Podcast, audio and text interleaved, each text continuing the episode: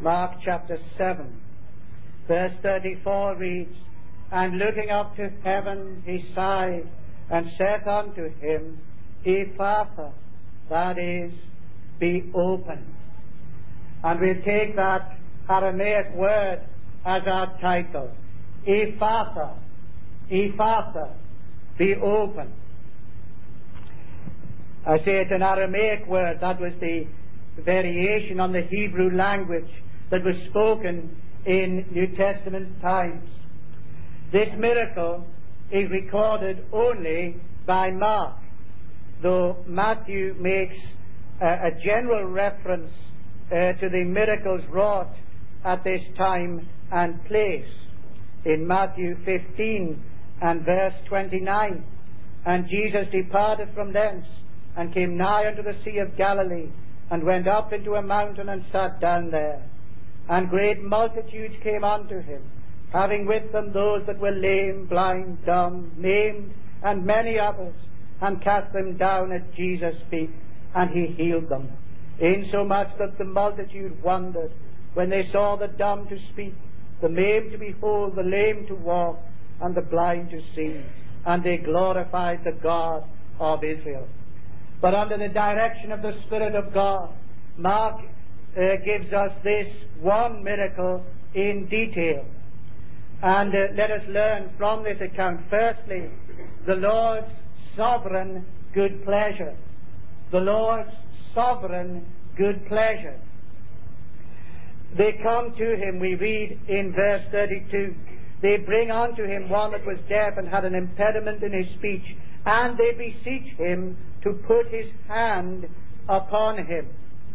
They beseech him that they put that he put his hand upon him.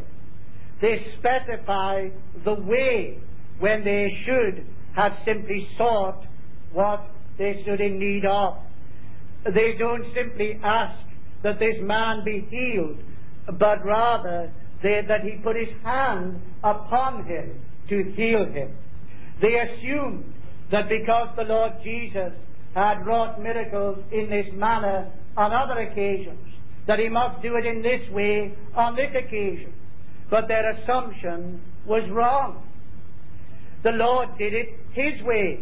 Verse 33 And he took him aside from the multitude and put his fingers into his ears, and he spit and touched his tongue.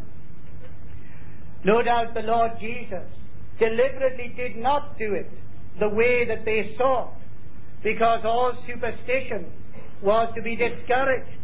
It was not that the Lord Jesus had some strange power that if he followed a particular formula, then uh, the miracle would follow.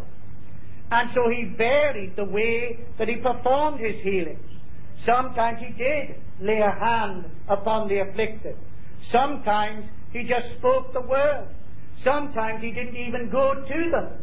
Sometimes he did other things, as in this case, he put his fingers in their ears and his spittle upon his tongue. So there was no set formula in order to show that our Lord Jesus is absolutely free and sovereign in his working, that he could uh, perform miracles as he pleased, that he was in no way tied to any particular procedure. We don't have to get the Lord into a routine in order for his power to be displayed on our side. He is absolutely sovereign and free in the dispensations of his blessings and his favors and his mercies. We are taught then that when we ask the Lord for something, let us not tell him also how to do it. When we ask the Lord for something, let us not prescribe the way that he will do it. When we make our petitions before the Lord, we are inclined to think that we know how, if he's going to give us a positive answer, how we must do it how he will bring about that which our soul desires. But we don't know. We ought to tell him what we need. and submit to His wisdom to do it well. You see, we cry to Him as the Almighty, and then we specify to Him as if He were not all wise as well. We acknowledge His power in calling upon Him, but we fail to acknowledge His wisdom in leaving it to Him uh, to determine the means. We attribute to God the power to answer, but not the wisdom to know the best way to answer. When we pray for our unconverted relatives and friends, don't assume that we know the means that He will use in their conversion. He may use our testimony and our witness, but uh, He may also use people that we don't even know, Christians that we've never heard of. What things soever pleased the Lord, that in the heavens did he, and in the earth the seas, and all the places deep that be. Metrical Psalm 135, verse 6. But we see that the Lord sovereignly also chose to work privately. Verse 33. And he took him aside from the multitude, and put his fingers into his ears, and he spit and touched his tongue. He took him aside from the multitude. This was also according uh, to his wisdom and good pleasure. He didn't always do this. Sometimes he performed miracles in the glare of the crowd and publicity, but this time he did it privately. Perhaps he did it for the sake of the man himself, to avoid the crowd looking upon him. But we're rather inclined uh, that the reason was the usual one, to avoid a tumult before his hour was come. The Lord Jesus at various points avoided a tumult and uh, uh, too much commotion because there was an appointed hour when the commotion would come and when his arrest would take place and when he would be tried and crucified and slain. And therefore he avoided premature crisis. Now, when we were looking at the raising of Jairus' daughter in chapter 5, and verse 43 we read, And he charged them straitly that no man should know it. And we realized at that time that uh, the charge to be silent was not a permanent one. It couldn't be. Jairus' daughter had been dead, and everybody knew that. Now she was alive. Sooner or later, everyone would know that she was alive. So the prohibition of speaking of it was meant to be a temporary thing until such time as the Lord Jesus had gone elsewhere to avoid uh, chaos and tumult. So it was with this man. In time, everyone would know that this man who was dumb and had an impediment in his speech was now able to hear and to speak plainly. But the Saviour enjoined silence meantime to avoid uproar in verse 37, so that his death would come about at the appointed time when his hour was come. Now, there is no continuing obligation to try and follow this silence. We are to speak freely of the Lord Jesus as we have opportunity and within our respective callings. But what we do here, learn here is that the Lord knows best how his name is to be spread abroad. He knows best. They thought they knew better, but he knows best. And that means that when we say, yes, we want the gospel spread in this district and throughout the country and throughout the world, we are to do it biblically. The Lord knows how evangelism should be done.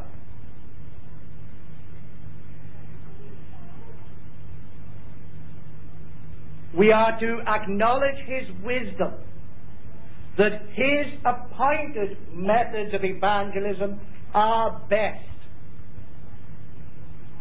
Sometimes we may think we lose an opportunity by not resorting to our inventions, but we really lose nothing we lose nothing by being biblical. Absolutely nothing. He appoints the message, and He appoints the way that message is to be made known. And He alone can bless and give the increase through that message. So the Lord Jesus reserved the right to perform this miracle privately, to tell men not to make it known for a time. And the application of the principle is that we submit to the Lord and to the Scriptures in terms of how we make known the Lord and His truth and His glorious gospel. We submit to His wisdom and depend upon His power. Secondly, the Lord Jesus is a sympathetic great high priest. The Lord Jesus is a sympathetic great high priest. Verse 34 And looking up to heaven, he sighed and said unto him, Ephphatha. He looked up to heaven. The Lord Jesus healed in his own name. But his works were the works that were given him to do by his Father.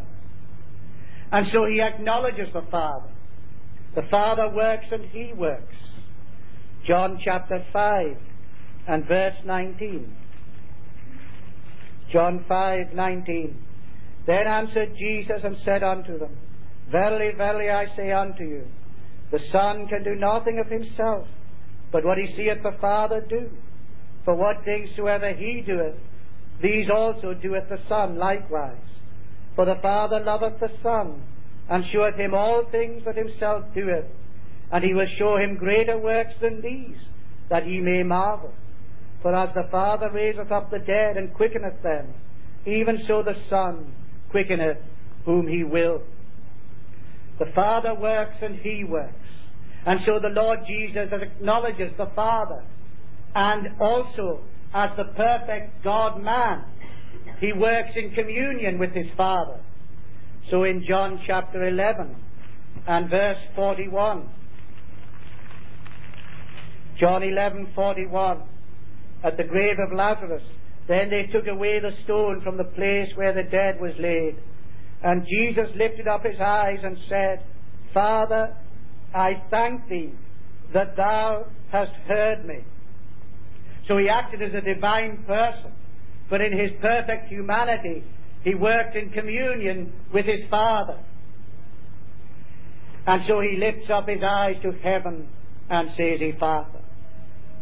But also we read that he sighed. He sighed. Why did he sigh? Some take this as an expression of his prayer to the Father. But perhaps Rather, we should take it as an expression of his sympathy towards this man. So when the Lord Jesus came to the grave of Lazarus, John 11:33, we read uh, that he groaned in, the spirit, in his spirit and was troubled. You see, he was a perfect man. And so whether he was indignantly opposing sin or kindly blessing poor men and women, we are not to suppose that it was ever without feeling. Because in his human nature, he experienced sinless emotion. Sinless emotion. And therefore he never acted merely mechanically in his human nature, nor even half-heartedly when he saw the miseries of men and women on account of the fall, he was moved, and his doing good cost him feeling. And so it should. Some are more given to feeling than others. But as we seek the welfare of men, it ought to cost us feeling. As we bear testimony to the truth, it ought not to be mechanical. It ought to cost us feeling. Preaching ought to cost feeling.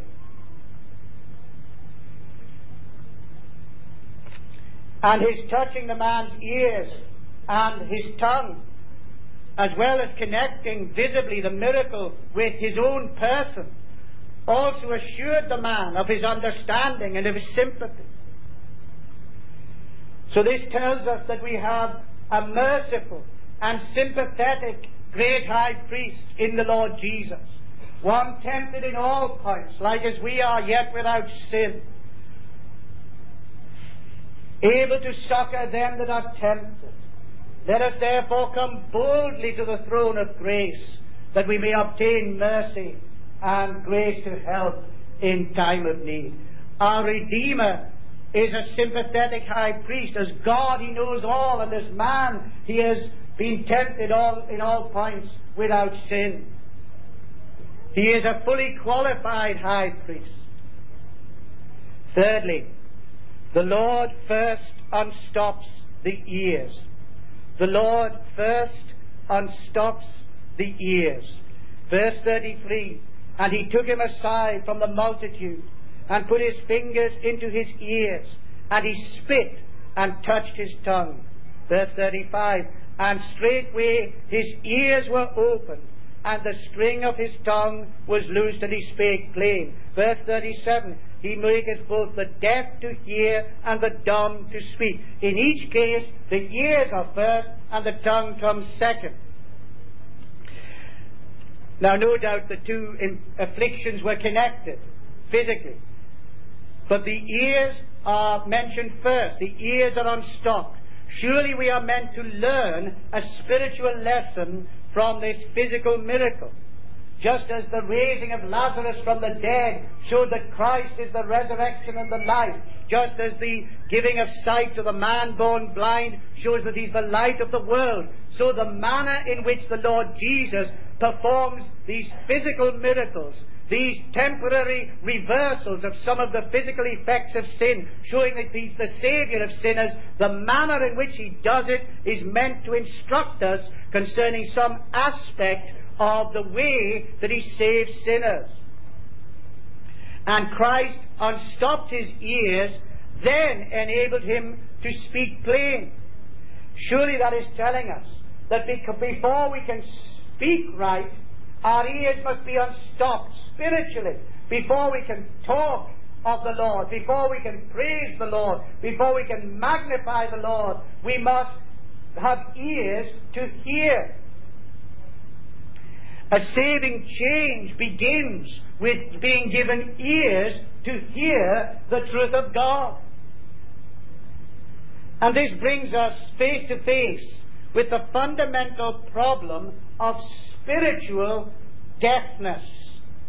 Spiritual deafness. Psalm 58 and verse 4. Psalm 58, verse 4. They're poison, talking of the wicked. Verse 3 The wicked are estranged from the womb. They go astray as soon as they be born, speaking lies. Their poison is like the poison of the serpent. They are like the deaf adder that stoppeth her ear, which will not hearken to the voice of charmers, charming never so wisely. Here are the wicked, and it doesn't matter how they're spoken to, they remain wicked. They cannot be charmed. The Pharisees, the Lord Jesus said to them when John the Baptist came, uh, neither eating nor drinking, they said he hath a devil. And when the Son of Man is come, and uh, eats and drinks with publicans and sinners, uh, they say, Behold, a winebibber and a gluttonous man. Matthew 11, 18 to 19. And the Lord Jesus is saying there that the problem with these Pharisees was not the mode of preaching. It didn't matter whether it was the austere John the Baptist or the Lord Jesus himself, the Son of Man, who mixed among uh, sinners and outcasts. They were opposed to the truth.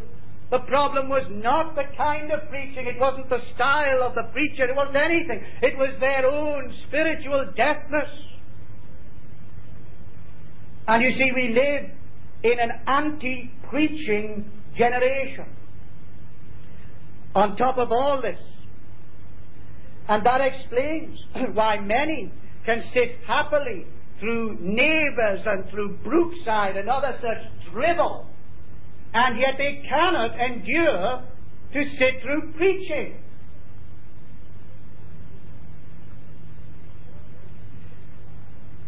A sermon is regarded at best as a bore, at worst as something obnoxious. Because the spiritual ears are blocked. And so the physical ear is prepared to listen to nonsense and worse, but not the truth of God. You see, it isn't a matter of brains, as we read in Isaiah 35 uh, the wayfaring man, though fools shall not err therein. It's not a question of the more intellectual can listen to sermons, but the less so can't. It's not. The root of the problem is that of 1 Corinthians 2.14. For the natural man receiveth not the things of the Spirit of God, for they are foolishness unto him, neither can he know them, for they are spiritually discerned. This is the fundamental problem of sermon hearing. It's whether the Lord has given us ears to hear, whether our hearts have been changed. Because the carnal man is enmity, the carnal mind is enmity against God and is not subject to the law of God neither indeed can be. Our hearts by nature are so wicked that we do not want the law of God. We don't even want the gospel, the good news. We're offended at it. Why can people not endure preaching? Because the ears are blocked. Fundamentally, by their sinful nature, first of all, that resists the idea of being guilty and hopelessly dependent upon God for salvation. But that basic enmity is reinforced by listening to rubbish, blocking the ears even more.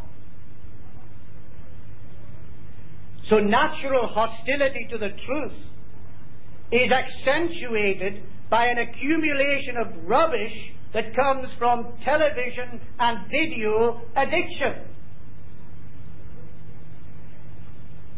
But most basic of all, even if there were no television and none of the rubbish with which people's ears and minds are filled, is the natural hostility to the truth. Now then, have your ears been opened? Have you been given ears to hear? So that you come to hear the reading and the preaching of the Word of God with a ready mind. Oh, that it was so of all of us, that our hearts have been changed by the Spirit and our ears unstopped, so that we want to know and to understand and to believe and to follow the truth of God, so that we long to hear the voice of our beloved in His own word.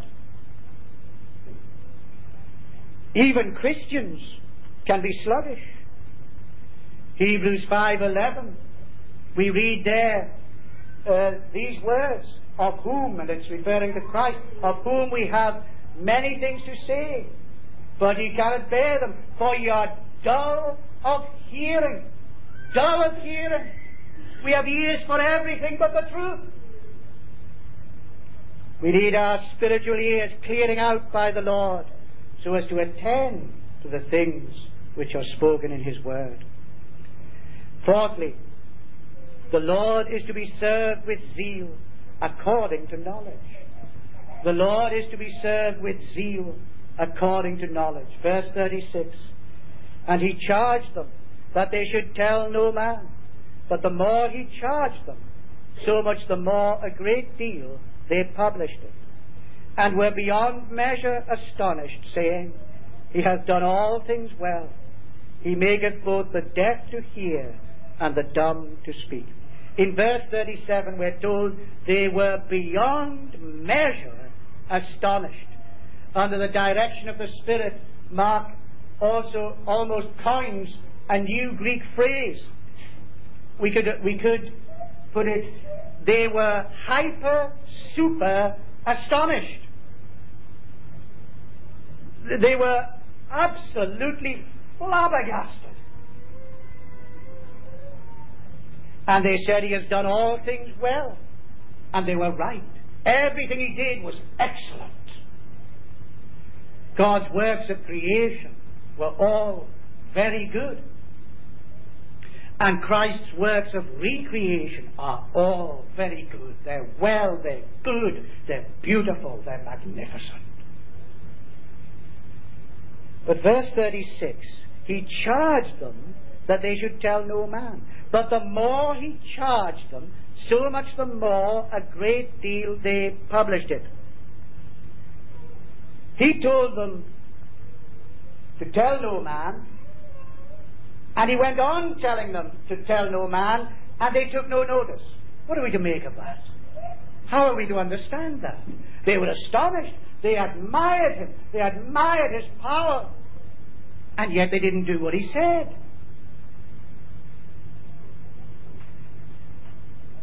Sometimes people's hearts are right, but the things they do are not so right because they lack knowledge. They lack knowledge. But that wasn't the case here. They knew what he was saying. They didn't lack knowledge. It wasn't lack of instruction. They knew. He kept on charging them and telling them, but they just didn't do it. If they admired his power, why did they not adore his wisdom and submit to his authority? If we truly admire the Lord Jesus, let us show it in an all round adoration of his attributes by submission to his providence and submission to his commands as well as admiration of his power. You see, let us not flatter ourselves that our hearts are right really if we will not submit to what we know to be the teaching of His Word. If you will not submit to the Word of God, your heart is not right. If you didn't know, well, perhaps so, but you do know. If you will not submit to what you know to be the teaching of the Word of God, your heart is not right. Or if you want to avoid knowing what the Word of God teaches because you know it will involve change in your life, your heart is not right. If you're ignoring what you know is in Scripture, or avoiding finding out what's in Scripture because you don't want to change, there is something wrong with your heart.